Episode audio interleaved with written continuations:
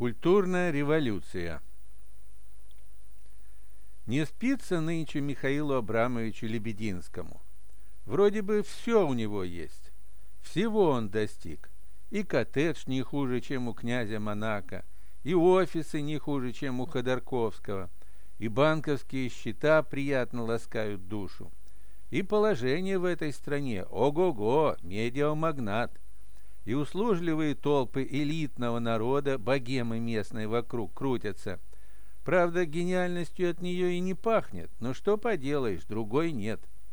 И одобрительные взгляды из Израиля и Штатов он постоянно на себе чувствует. Ишь, как ловко министров меняет.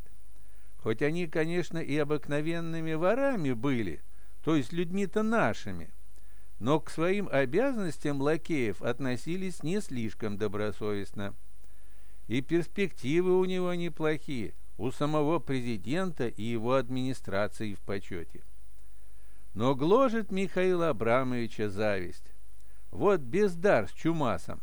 Отобрали все у этого глупого народа и поделили между представителями Божьего, в историю непременно войдут. А Иродов с Иудиным? Сколько своих бывших друзей и соратников предали? Не было подобного со времен Адама и Евы. И тоже кандидаты в историю планеты Земля. А я что, хоть и не рыжий, хуже их? Я тоже туда хочу. Что бы такое сотворить, чтобы затмить или хотя бы сравняться с ними? Думает Михаил Абрамович и денно, и ночно. Не дают ему зависть покоя. А светлых мыслей все нет и нет. Вот и сегодня в пасхальную ночь, как обычно, задремал только под утро. Может, от паров $1000 коньяка, выпитого на вчерашней тусовке избранных, а может, из-за своей исключительности даже среди них, подобно Аврааму, Ною и Моисею, привиделось ему, что разговаривает он с самим Богом. С бородой, пейсах. Истинно Бог. Похлопал он Михаила Абрамовича по плечу и говорит: Иродов с Иудиным предали свою коммунистическую идею и всех своих единомышленников. Чумас с бездаром разрушили экономику этой страны. Тебе предстоит выполнить самую важную задачу – вырвать корни русской цивилизации, разрушить русскую культуру, русский язык и веру. В вопросе веры уже много сделано твоими предшественниками.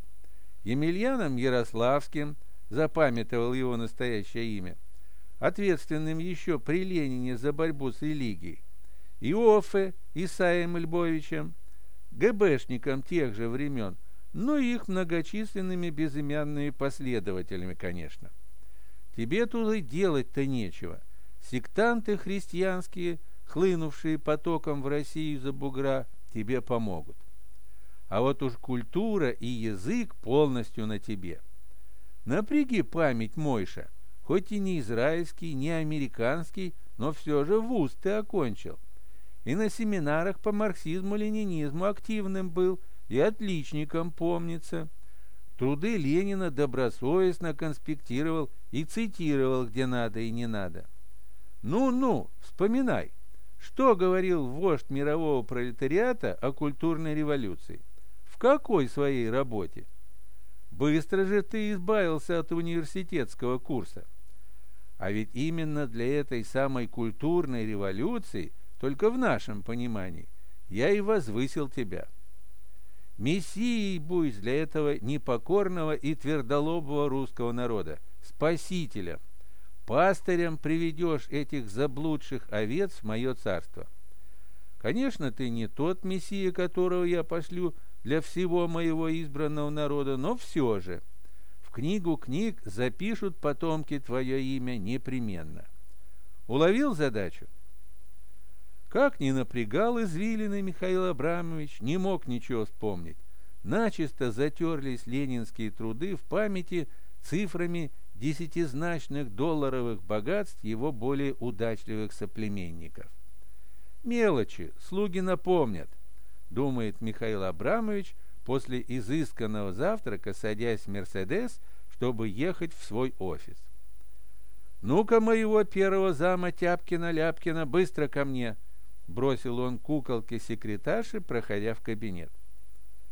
Не успел он снять пальто, как на полусогнутых вбежал Тяпкин-Ляпкин и, согнувшись пополам в пояснице, почтительно застыл у порога, ожидая указаний благодетеля. «Мигом доставь мне том Ленина с работой, где речь идет о культурной революции». «Так вы же приказали труды Ленина сжечь и пепел рассеять по всей земле». «Из-под земли достань». Не нашел и под землей статью Ленина о кооперации услужливый Тяпкин-Ляпкин. Глубоко ее демократы зарыли. Принес философский энциклопедический словарь. Не было команды его выбросить, вот он и сохранился, пока. А теперь читай вслух, да помедленнее, чтобы до тебя и до меня доходило. Сам понимаешь, трудно мне стало теперь воспринимать все науки, кроме арифметики.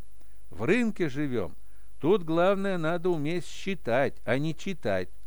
И шелуху отсеивай, зерна от плевел отделяй, время олигархов оцени». Тяпкин-Ляпкин читает. «Культурная революция, социалистическая, процесс революционного преобразования духовной сферы жизни общества, одна из важнейших закономерностей построения социализма, утверждение нового социалистического тихо-духовного производства, создание социалистической культуры, высшей ступени в развитии мировой культуры, приобщение трудящихся к достижению культуры. Культурная революция направлена на формирование нового человека. Культурная революция обусловлена революционными преобразованиями в экономике и политике. Культурная революция начинается после завоевания власти рабочим классом.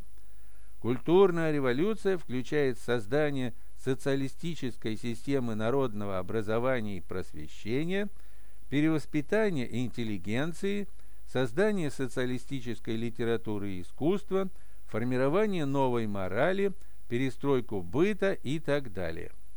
Целью культурной революции является превращение марксистско-ленинской идеологии в личное убеждение человека». Молодец все же был этот Ленин, готовую программу нам оставил. Требуется только этот негатив превратить в позитив, приспособить ее для наших условий, к буржуазной революции, доходит до тугодумного слушателя. «Итак», – многозначительно поднял указательный палец Михаил Абрамович, – «вот тебе задание. Переделай ленинскую программу применительно к нынешней, нашей, буржуазной революции в России. Это раз. Продумай цели и задачи нашей культурной революции. Это два. И, наконец, подготовь перечень мероприятий под моим личным руководством, которые приведут к решению поставленных задач и достижению целей. Это три». Не покладая рук, трудился аппарат олигарха над программой культурной революции в демократической России. Понимал, что банкир щедро оплатит работу. Все объяснил сообразительный Тяпкин-Ляпкин подчиненным. Намного ранее назначенного срока предстал он пред светлыми очами Михаила Абрамовича.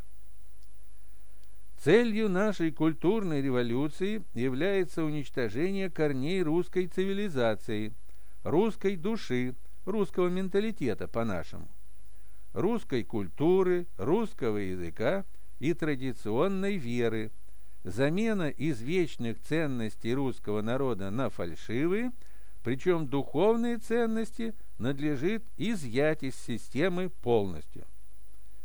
Пути достижения цели.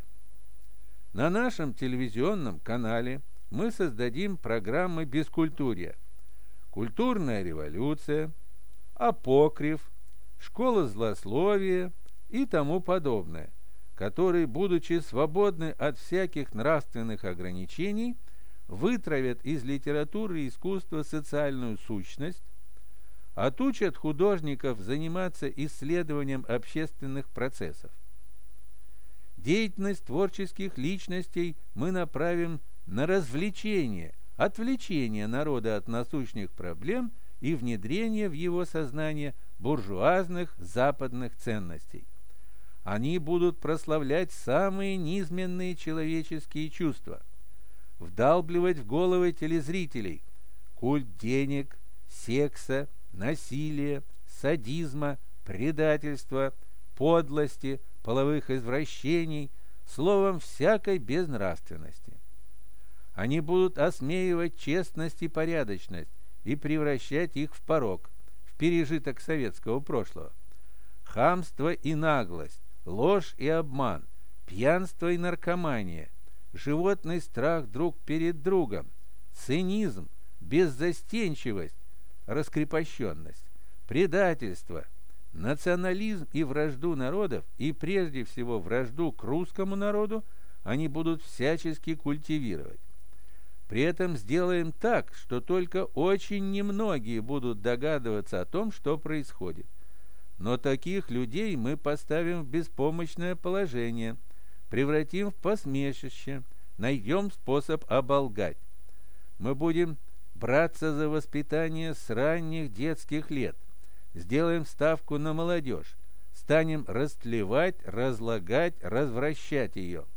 Мы сделаем из нее молодых циников, пошляков, космополитов, Иванов, не помнящих родства, забывших духовные традиции предков.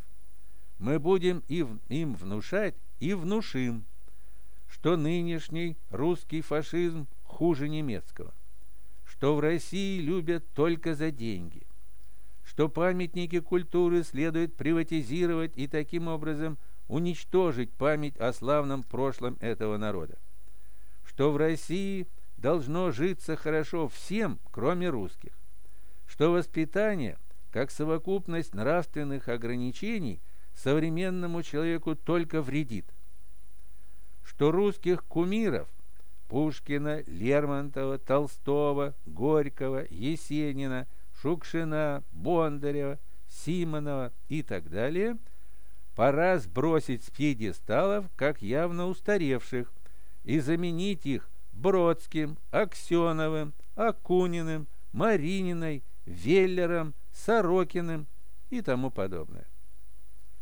Что сейчас важно не о чем написано, а как. Главное новаторство формы. Что в русском языке большинство слов следует заменить равнозначными иностранными, чтобы он перестал быть хранителем народных традиций. Ведь на традициях держится национальное самосознание, объединяющее людей в одну семью. «Разделяй и властвуй» — это знали еще древние римляне. Что русский мат — единственное достижение этого заблудшего народа. Ему следует поставить памятник, и его вовсе не следует стесняться. Что понятие «совесть» — этот русский бог, и стыд, внешнее его проявление — это просто химера. Очень по душе оказался Михаилу Абрамовичу доклад Тяпкина-Ляпкина. Только вы, несравненный Михаил Абрамович, можете вести программу «Культурная революция», по собачьей преданно глядя на шефа, говорит Тяпкин-Ляпкин. Нет более достойного во всей стране. Конечно, это клоунада, скоморошество, и по понятиям этой отсталой страны занятие для банкира недостойное, но чего не сделаешь ради того, чтобы стать мессией и утереть нос всем этим Иродовым, Иудиным, Бездаром, Чумасовым, Ходорковским и Абрамовичем, думает босс. Для ускорения решения поставленной самим Богом задачи собрал на следующий день Михаил Абрамович своих соратников, владельцев электронных и печатных средств массовой информации, и сказал: «Не вас, а меня избрал Бог Мессией, а потому слушайте.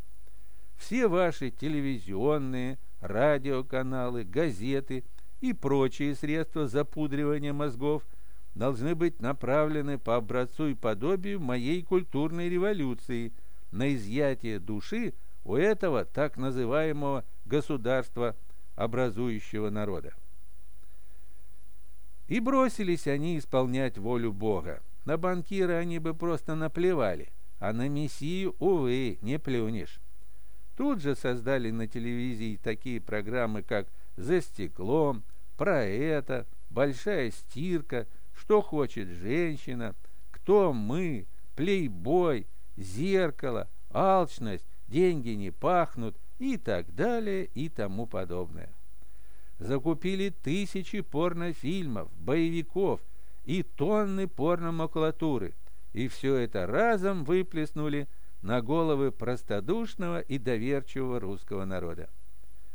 «Культура», в кавычках, заботами российских олигархов стала на глазах повышаться.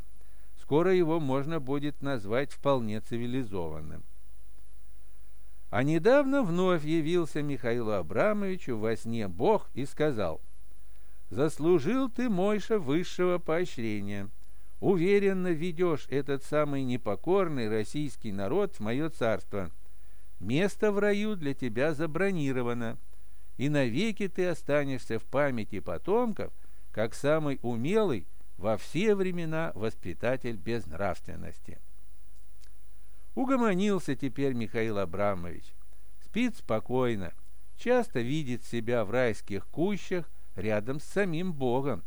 Но он туда не спешит. Ему и здесь, в этой стране, на земле, очень-очень неплохо живется по сравнению со спасаемым им русским народом.